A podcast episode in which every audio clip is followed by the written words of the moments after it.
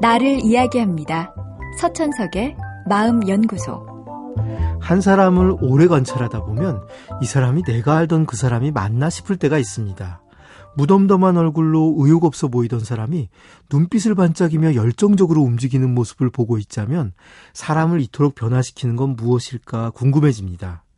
스탠퍼드대의 마크 레퍼 교수는 3살에서 5살까지의 유아들을 대상으로 실험을 했습니다. 그는 아이들을 세 집단으로 나눈 후 첫 번째 집단의 아이들에게는 그림을 그리면 상을 주겠다고 약속을 한 후 그림을 그리게 했습니다.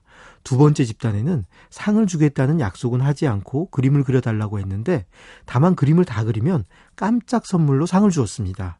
그리고 세 번째 집단의 아이들에겐 상을 주겠다는 약속도 하지 않고 그림을 그렸다고 해도 상을 주지도 않았습니다. 실험 결과는 예상대로 상을 주겠다는 약속을 들은 첫 번째 그룹의 아이들이 가장 많은 그림을 그렸습니다. 하지만 이 실험의 핵심은 실험이 끝난 후 자유로운 환경에서 관찰한 결과에 있습니다. 연구진은 아이들이 실험 후 1, 2주 동안 얼마나 자발적으로 그림을 그리려고 했는지 관찰해 봤는데 실험 당시 가장 많은 그림을 그리던 첫 번째 그룹의 아이들이 가장 적게 그림을 그리는 것으로 나타났습니다.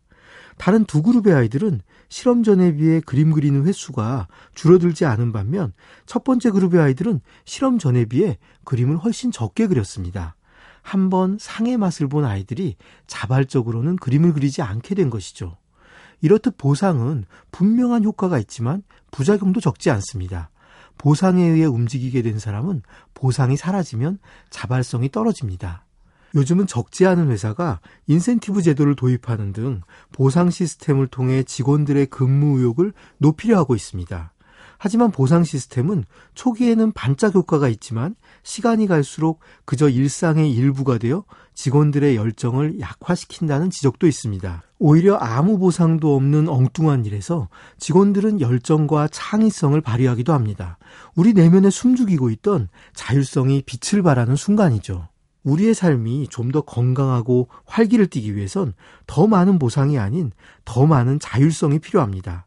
인간이란 남이 아닌 자신이 연극의 주인공이라고 느껴야 비로소 자기 삶을 사랑할 수 있으니까요. 한번 스스로에게 물어보십시오. 지금 당신은 활기차게 삶을 살아가고 있는지요? 그리고 자신의 인생에서 주인공 역할을 하고 있는지요?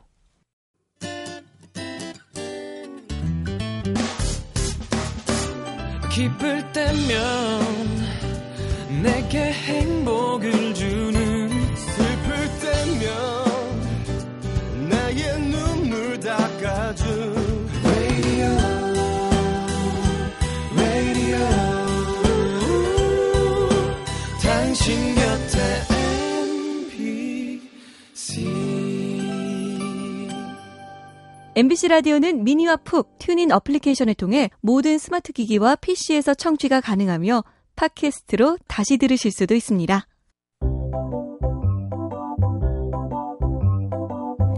서천석의 마음연구소. 지금까지 정신건강의학과 전문의 서천석이었습니다.